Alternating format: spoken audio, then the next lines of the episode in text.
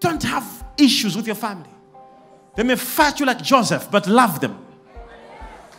The whole family of Joseph was delivered because of one man, including Jacob, a man who was blessed by God, a man who God said, through you, I have blessed Israel. He was saved because of one son who had no grudges to his family, who loved his family despite being hated. You too must save your family. You must save your family. Enlightened Christian Gathering Church, demonstrating God's power and always with you.